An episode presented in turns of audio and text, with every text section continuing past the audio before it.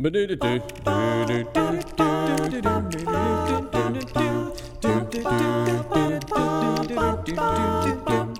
welcome back to the podcast. This is Jonathan with Pure and Simple Bible dot com, and we are in the middle of a mini-series on being fishermen and brethren, specifically about what's going on in our country. When so many people are crying out for fairness, for justice, and they look at the color of skin as something that gauges for certain things that maybe we agree or don't agree about. The point is, how can the church respond during these times? We've talked about mental orientation, the way we should view one another, the way we should view the world. We've talked specifically about being fishermen and how we're going to do our best to meet the fish, that is, people around us at their level. We're now ready to talk about the third section in this big discussion, and that is, what about brethren? How are brethren supposed to get along whenever they're different? Now, it could be skin color, and it could be other things as well, but how are brethren to get along when partiality, the sin of treating others differently based on things that really shouldn't cause us to treat others as different, but how are we supposed to respond to it, and how are we supposed to overcome it? Brother Marcus Mathis and Kenneth Magwood are back in studio with me, and we're going to begin this third part of this very excellent conversation right now. So as as we move towards um, the church, I think we I, it might be good if we ask that question again that we asked way back at the beginning of this conversation, and that was, how can I help? Specifically about Uh, in a conversation about injustice and partiality or racism, how can I help on a brotherly level? And so um, I don't know if you guys want to maybe start with just that, if, if there's kind of a big thought that we want to begin with, or if there's something a little bit more specific. Um, either of you want to jump in? I would just say identify the problem first. Um, I, I don't know exactly, you know, how everyone feels at large in the masses, or if there is a problem or issue, but whatever it is, identify it and, and go back to the scripture to figure out what we need to do to address that issue. And, and I would ask, is there a problem? Because if it's not, then if it's not a problem or issue, then what are we, you know, discussing? If there is an issue and there is a problem, then, okay, now we can work towards a solution. But I wonder, is there a, a, a problem? I think the word problem might be a little misleading, because I guess when you think of the word problem, you think of it's here and then it's gone.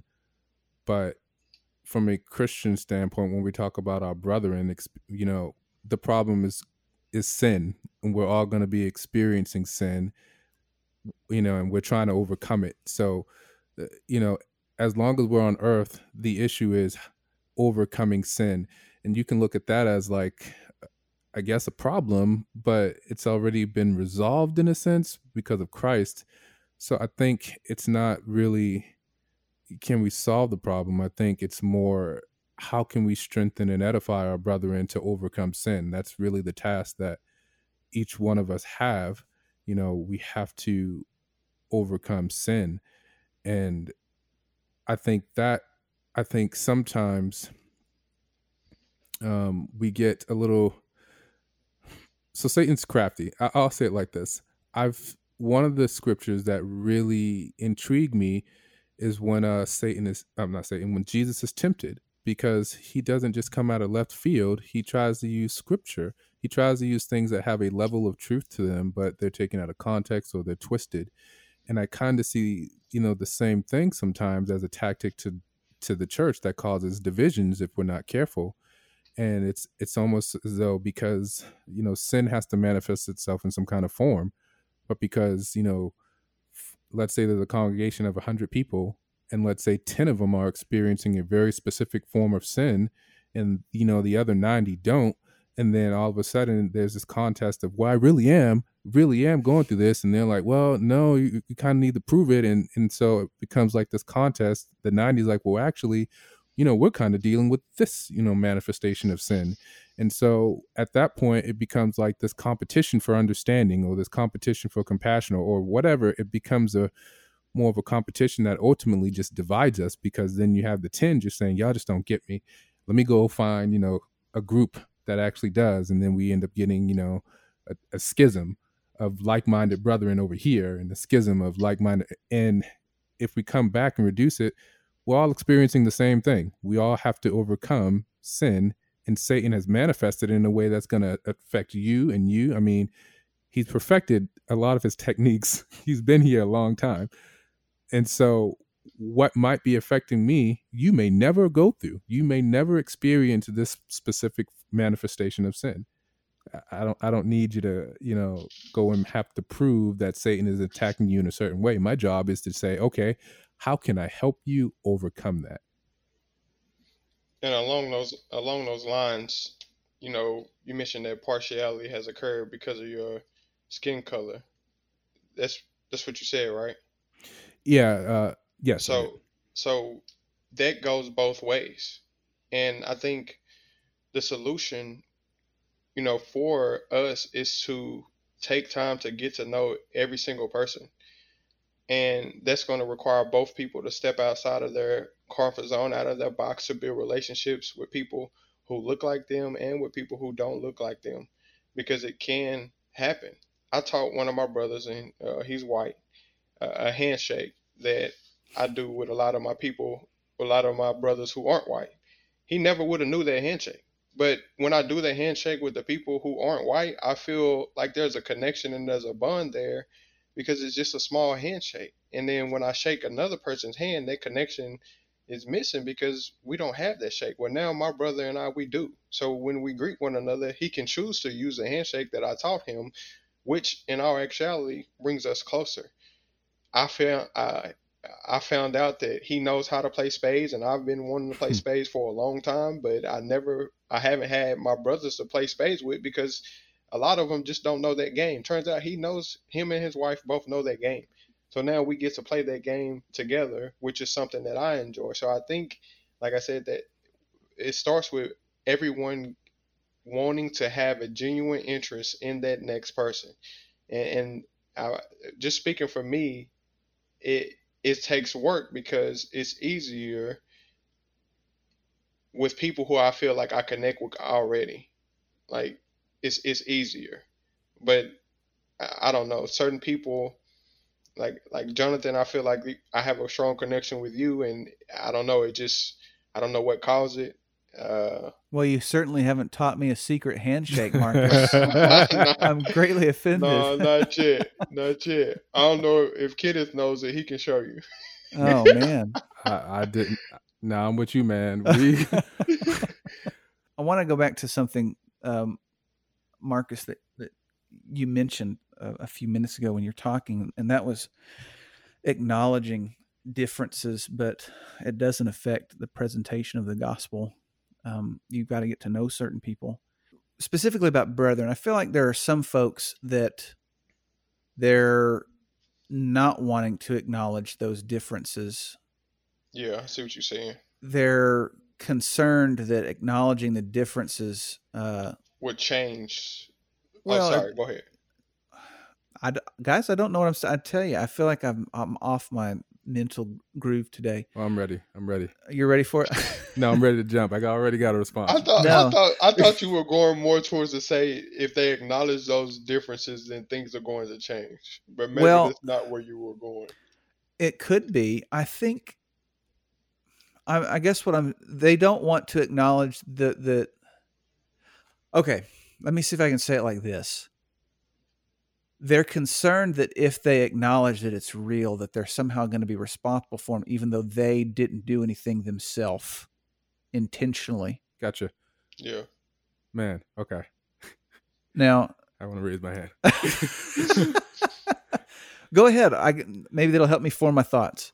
Well, okay. So I, I think I know what you're getting at. I think... First, I want to go back, and I, I, I want to make a point with partiality, and I'm going to jump into that. Um, I talked about my skin color, and then I went and I talked about us uniting. Partiality is impartial. it uh I remember my wife was telling me about a, a white woman in a Hispanic neighborhood, and she was talking about all these neg- the way people were looking at her as if she was the source of all of their problems, mm-hmm. and you know, all this blame. And so I think what it comes down to is everybody want to be understood, and I, and I think there there's this perspective that everybody has, you know, and and so I'm not a white person, but I would imagine that there is there could be some anxiety about speaking on matters like this, because it's so easy to be labeled a racist. It's so easily, I mean, it's easy to be blamed for, you know, things that have happened in the past. Right. There's a lot of, you know, your reputation can be, sme- there's, there's a lot of high consequences for mis misstepping, right. misspeaking. Um, and so I would imagine they want to be heard just as much, you know, like this, the way that I'm being affected, why is that any less or any more, you know, important mm-hmm. than the way that the recipient or, you know, and that's what I mean by different manifestations. But I think a very specific, you, you asked a very specific question about, you know, people being blamed. Um, and I will say that as a Christian, we have to understand that there is a such thing as consequences. And so it doesn't necessarily mean you did anything, but it means that consequences ripple. I remember you telling me the other day when uh, I think it was an email or something that you sent about, you know, the person that saves, uh, brings a soul back to Christ covers a thousand, uh, a, a thousand sins. Right. From James well, chapter five, covers a multitude of a sins. A multitude of sins. Sorry, I'm I'm paraphrasing.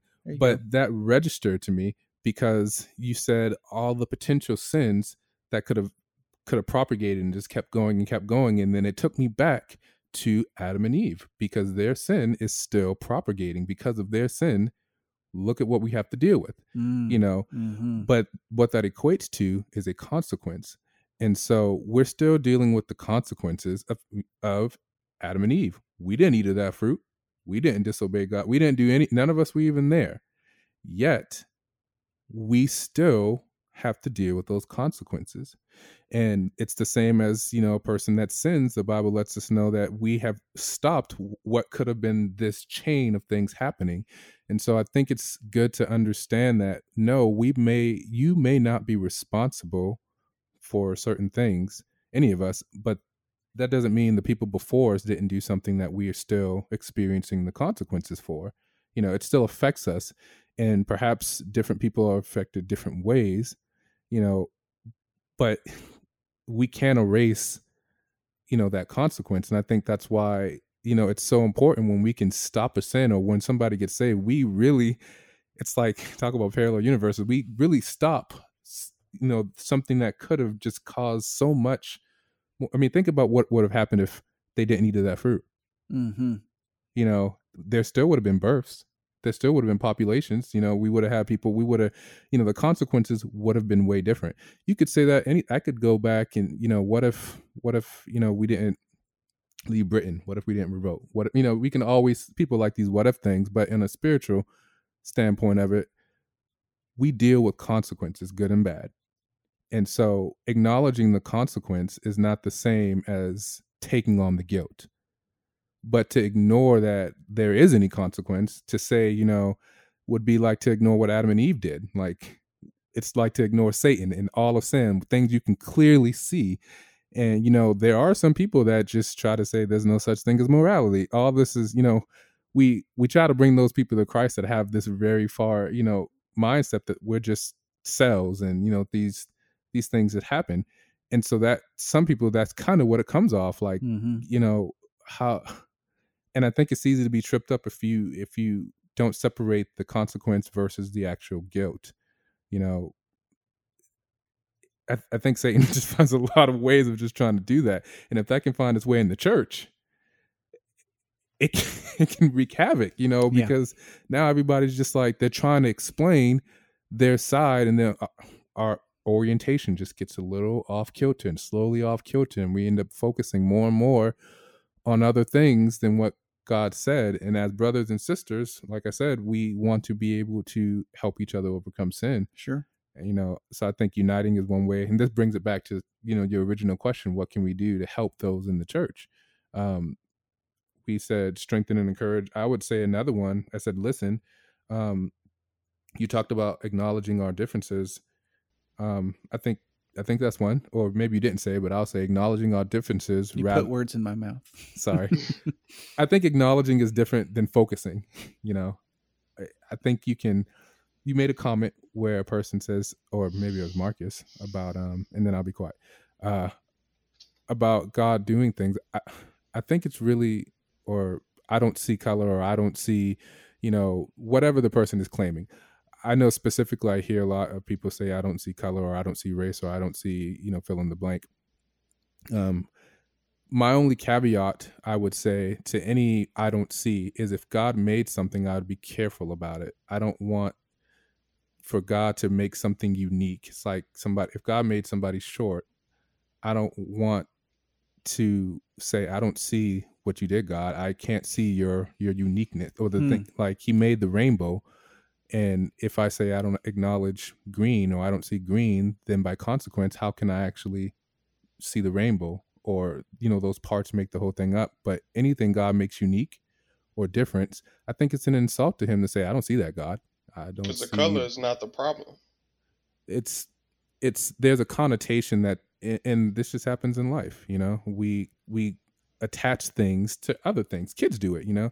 This this cat has four legs, and then anything that they see with four legs, they call a cat. You know, it could be, I don't know, it could be a dog, and they'll say, "Mommy, look, it's a cat." You know, they've they've associated certain things with four legs, and I think sometimes we we do this association, and to try to distance ourselves from the association, we just throw the whole thing out.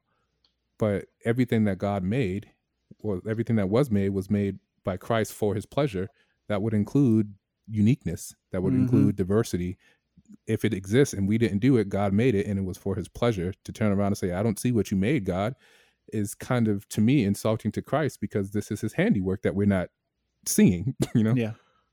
I think you can see it, but not focus on it. I do not. Okay. Well, here you go. he, he, had, he had it covered. I'm going to be quiet. You get the next one. All yours. What?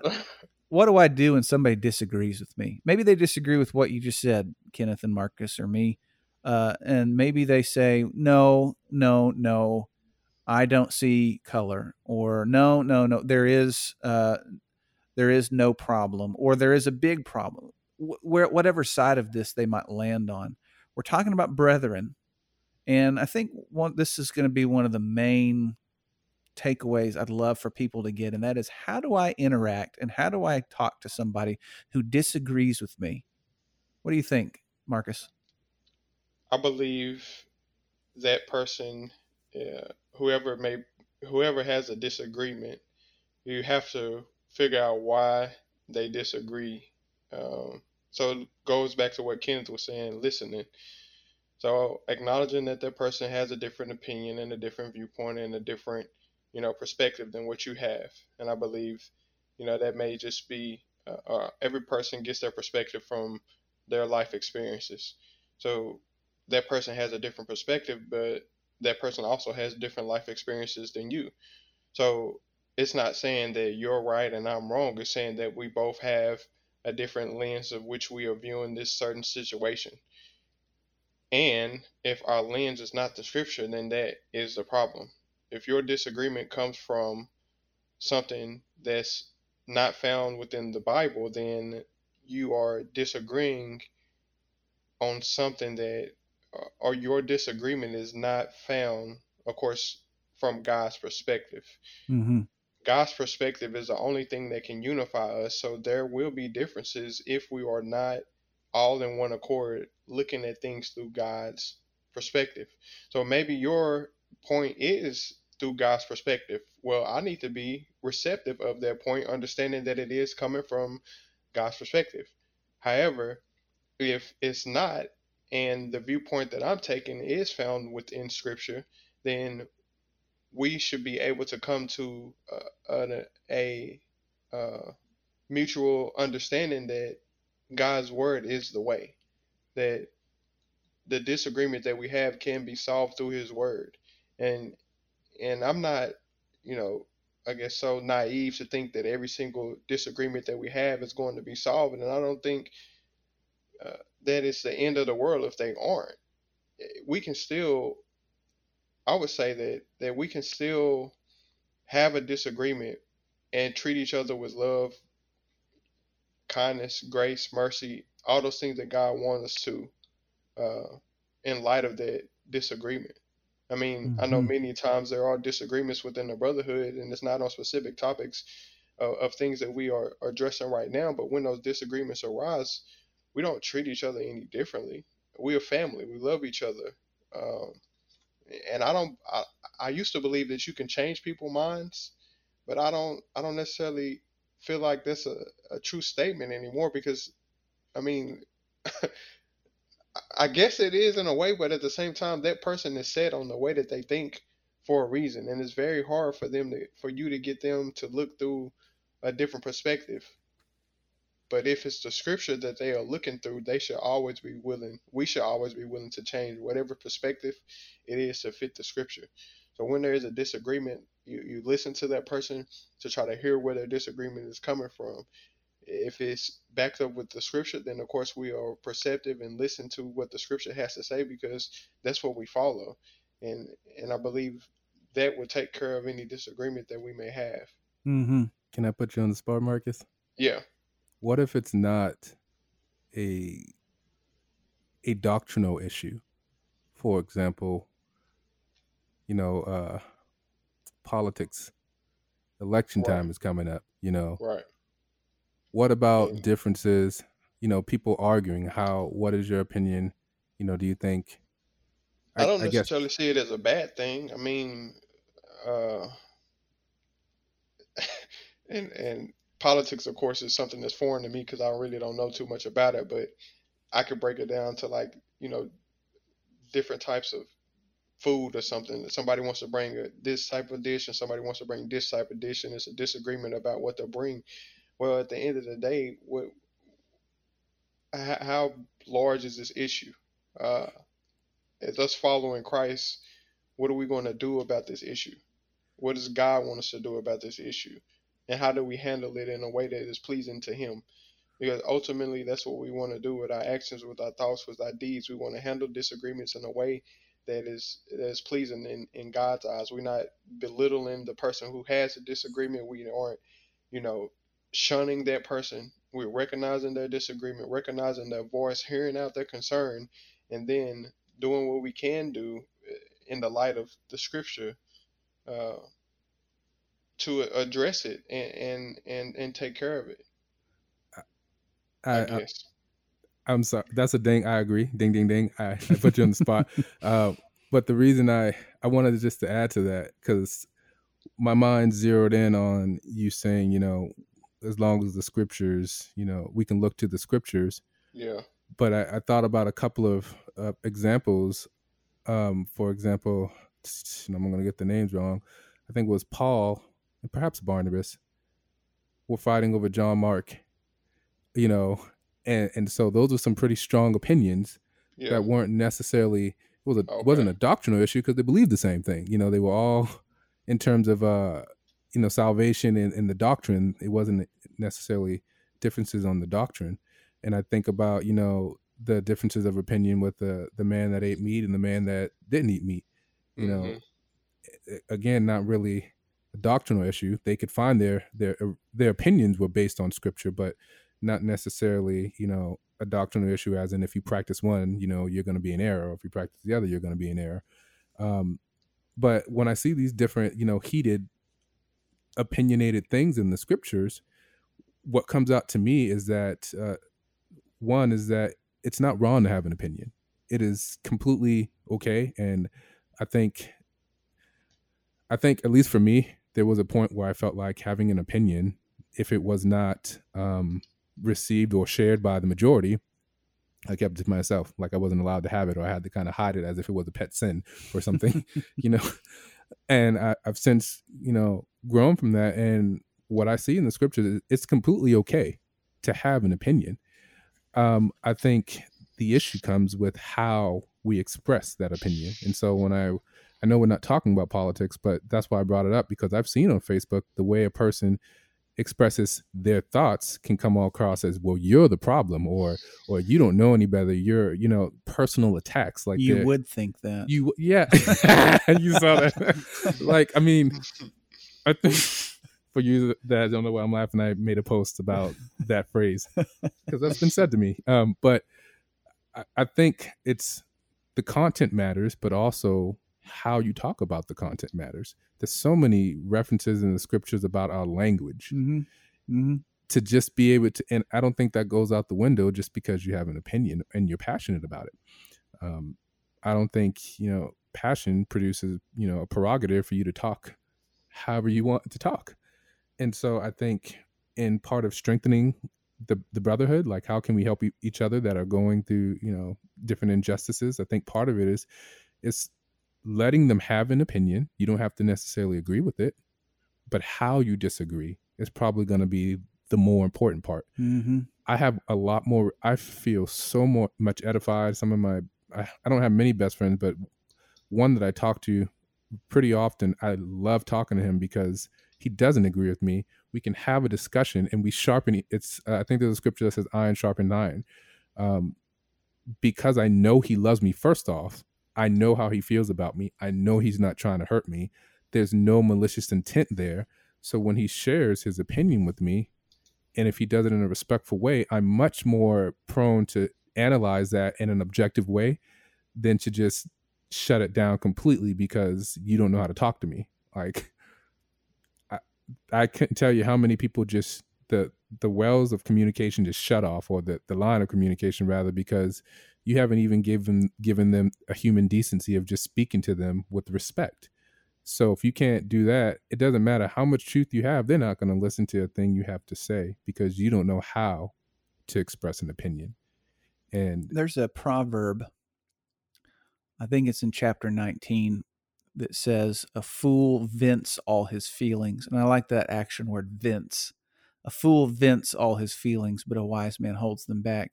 And there are other proverbs and scriptures that talk about how that the, there is a need to communicate well, but the fool vents. And I think, man, especially with social media, there is a there's a filter that's lacking because mm-hmm. because you're not with them in person, so you can't see that response.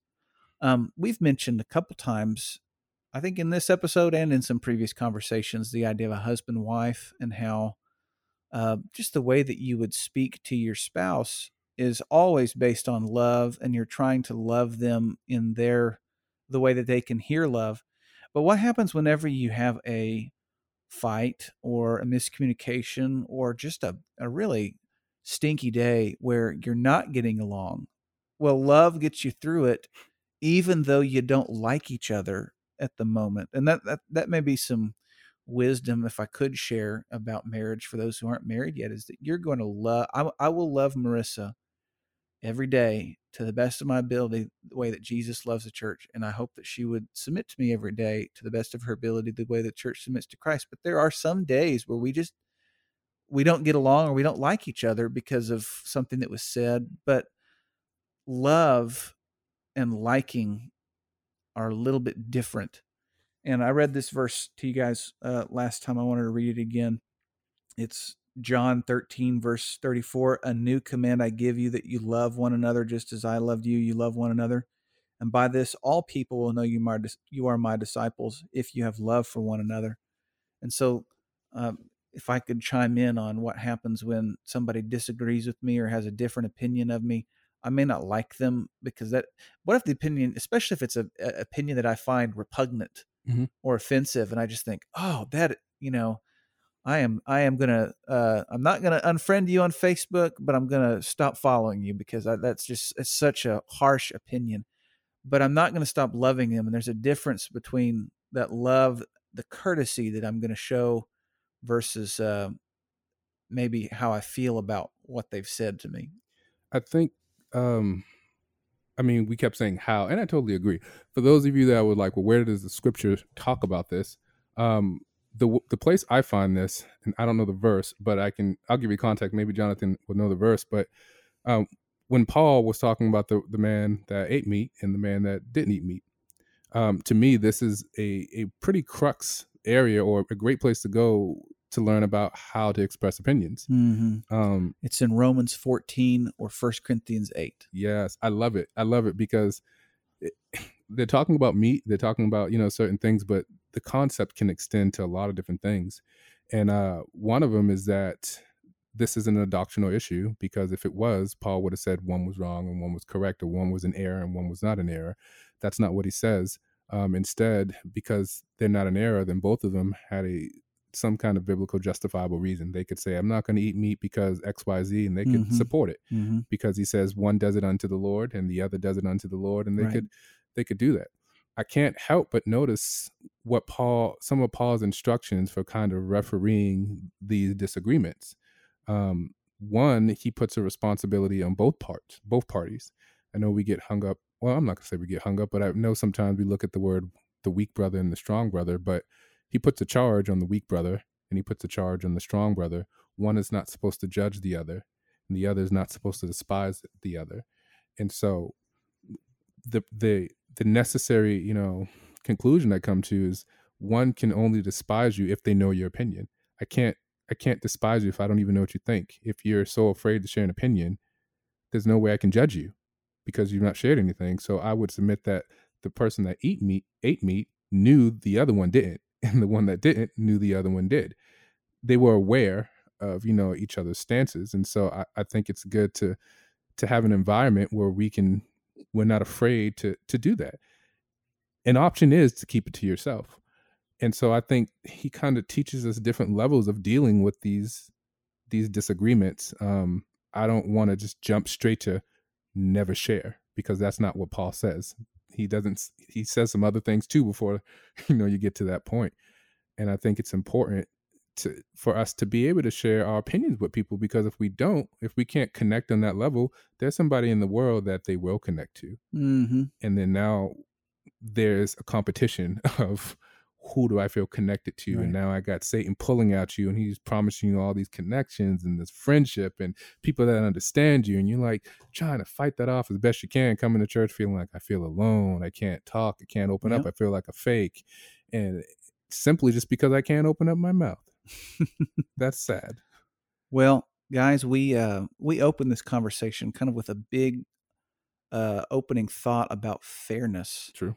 And how, uh, fairness as what the world sees it. And that's what a lot of people are, are, are really upset about right now, is that there's certain parts where they do not feel that it is fair. And so there are different ways that they can either protest for fairness or try to change for fairness, et cetera. And so the mindset of a Christian, uh, you know, we started this conversation talking about how, um, our mindset is going to be that Jesus provides the ultimate fairness, and I have to recognize that there may be some things in my life where I don't, it doesn't happen as fairly as I might want it to. But let's end the conversation, since we're talking about brethren.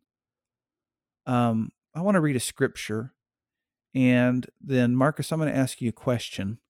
The scripture is James chapter two, verse thirteen. For judgment is without mercy to the one who has shown no mercy. Mercy triumphs over judgment. Judgment is what a lot of people want for others without recognizing what it means for themselves. So I guess my question for you is, um, why should I as a Christian be seeking mercy instead of judgment? We are recipients of God's mercy. Therefore, we should give it out.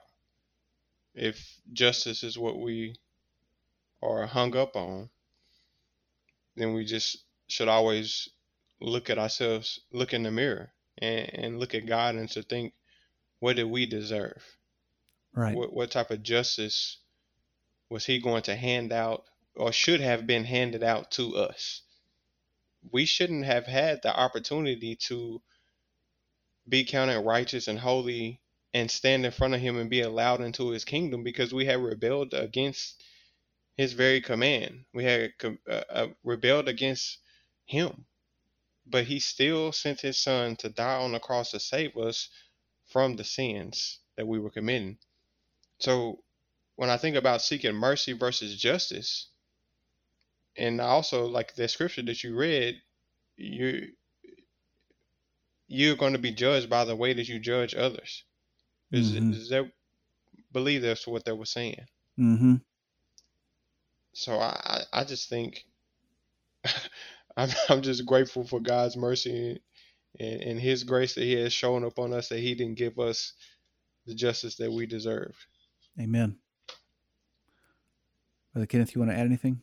No, I, I, I totally agree. If uh, I'm glad God doesn't give us what we want, because if we really wanted justice, we'd all be in hell right now. We'd all be burning, because uh, that's justice has to be based on something, and it's based on the law. And if we've ever violated God's command, justice for us is that our eternity is in hell. And so if I'm screaming for justice, I'm also screaming for my own destruction. Instead, I want to be screaming for mercy, or not screaming, but asking, you know, more so, give me mercy, please give me mercy, you know, because I don't want what I deserve. Um, and I think with that, it's easier for me to be a Christian and, and deal with things that aren't fair, because if, if we play that game, I'm going to end up the loser. Um, So I can deal with a little bit of injustice here if I can get a whole bunch of, whole bunch of mercy. You know, uh, Second Corinthians five and ten says, uh, "For we must all appear before the judgment seat of Christ, that everyone may receive the things done in his body according to that he hath done, whether it be good or bad." So we're all going to be before the judgment seat, and that goes into your verse. For judgment is without mercy to the one who has shown no mercy. So if you want justice, I mean, uh, if you want mercy on the on the day of judgment, we, we gotta be able to give it. And I think that mercy is priceless. That's the thing that, uh, like Marcus said, we both of y'all said, that's what that's what we need. That's what we need to be. And in and in our society now, we need to be willing to give that. You know, even right. if you're right on a point, even if this isn't fair or you haven't done anything wrong, it will behoove you to give that person some mercy, because mm. it's only going to help you. Mm-hmm. Yeah. Mm-hmm. Well, guys, I'd like for you to have a, a final thought. If there's uh, anything else that we've left out, I know there's a ton left out.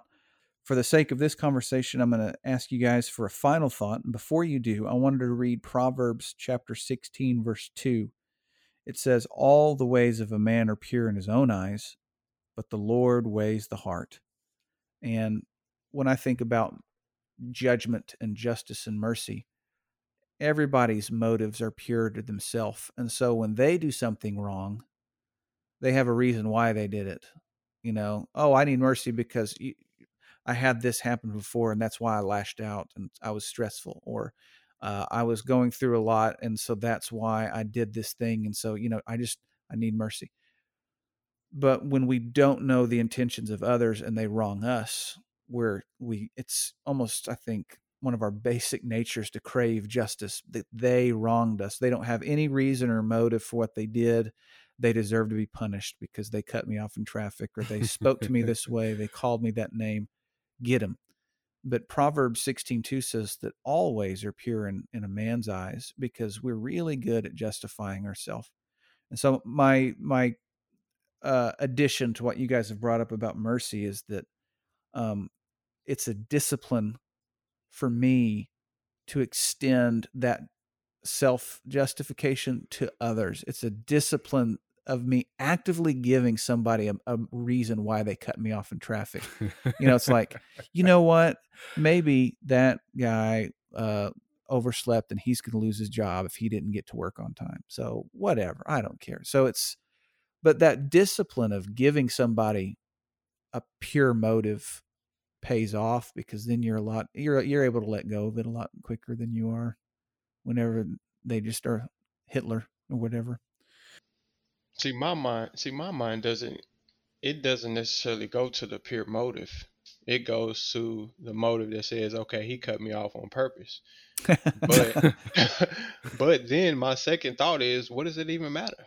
Right. Like, Like he did this on purpose, but oh well, he did this unintentionally. But at the same time, both of the things that can be overlooked, and you know, with the right perspective.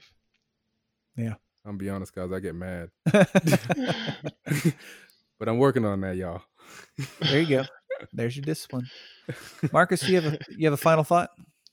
No, I just appreciate, you know, uh, the platform and being able to discuss the, the uh, information that we were able to come, uh, that you presented today. Uh, I greatly value your your voice, and you know, you are somebody who I admire and somebody who I feel like is is living out everything that, you know, we are discussing or have discussed, and you know, I, I appreciate that.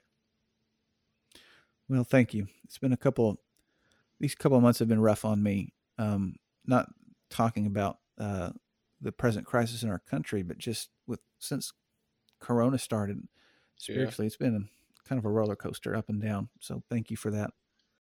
What I would just want to say is that, you know, feel free to agree with anything, everything, disagree with anything, everything.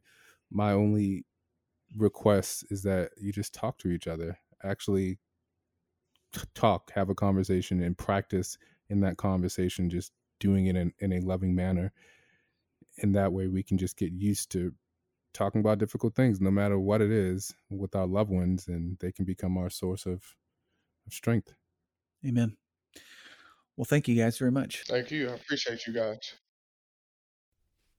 I want to thank Brother Kenneth and Marcus for joining me in studio. It was a long time coming. We had several conversations beforehand. We actually recorded twice, and that second time we re-recorded, that's what you got to hear. And uh, there was several behind-the-scenes conversations that we had also, where we were able to be a little bit more intimate about some of the things we discussed. It was a very healthy discussion. And while I might be obsessing on it just a little bit, I still haven't learned that secret handshake. So, Marcus, next time we see each other, I'm expecting to be taught. I am so thankful that we're able to talk about it as brothers in Christ. And even though there may be specific opinions we have about Uh, what's going on in the media, what's going on around our country, and as brethren, we might not all share the same opinion on what's going on. What we should be uniting around is the fact that we are brothers and sisters in Christ, and that the blood of Jesus makes us one. I hope you'll be praying, that you'll be thinking and meditating about the things that we've gone through together, and that as Christians, we can show ourselves to the world as a family who loves God first and loves our neighbor as ourselves.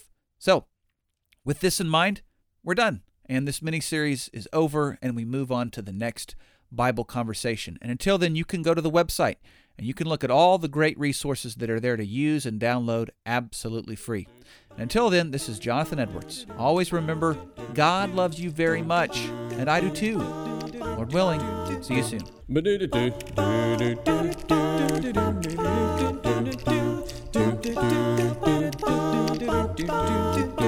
Well, I'm here to tell you a story, a story that is true, about a judge by the